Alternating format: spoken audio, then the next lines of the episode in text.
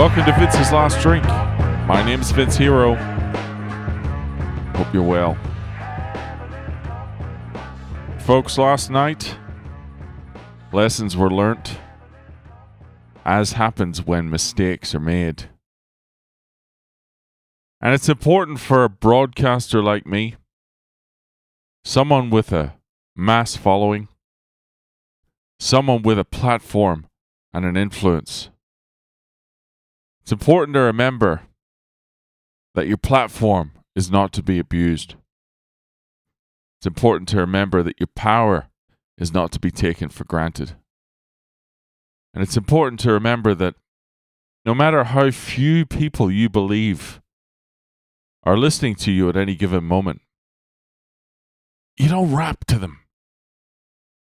No matter how good things are going or how bad, save your bars. Save them. This is not a karaoke lounge. This is a serious forum. This is a place for honesty. It's a place for transparency, and it's a place for integrity. It's not a place for fucking karaoke rap. So I just want to take this time to apologize to the one or two people that were listening. The one or two people who at least listened for the first minute and a half.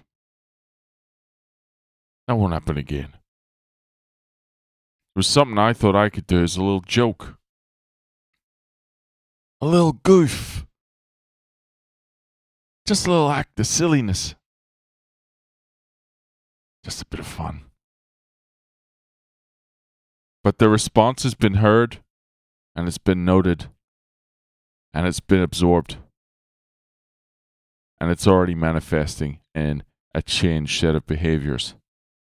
One of those behaviors is separating classic hip-hop instrumental M P threes, putting them in a folder far, far, far, far, far away from the podcast files. Message received. I haven't listened to it. I won't. I won't. It, but it'll stay there. Because it needs to stay there. It needs to remain part of the legacy of this podcast. Because this podcast is about self-discovery and learning. And sometimes that happens in real time, with an instrumental from Pete Rock in the background. I hope I haven't ruined that song for you, because it is a great one. But there's certainly no place for me on that song as a vocalist. This we've discovered the long and the hard way. It is Sunday night of a long weekend here in Australia.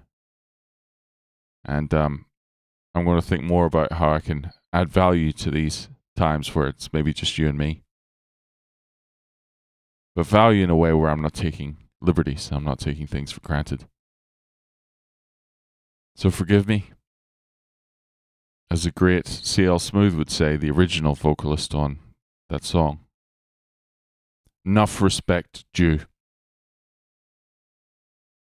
When they reminisce over you, my God. It stops there. Have a lovely Sunday night. Hope you're cozy.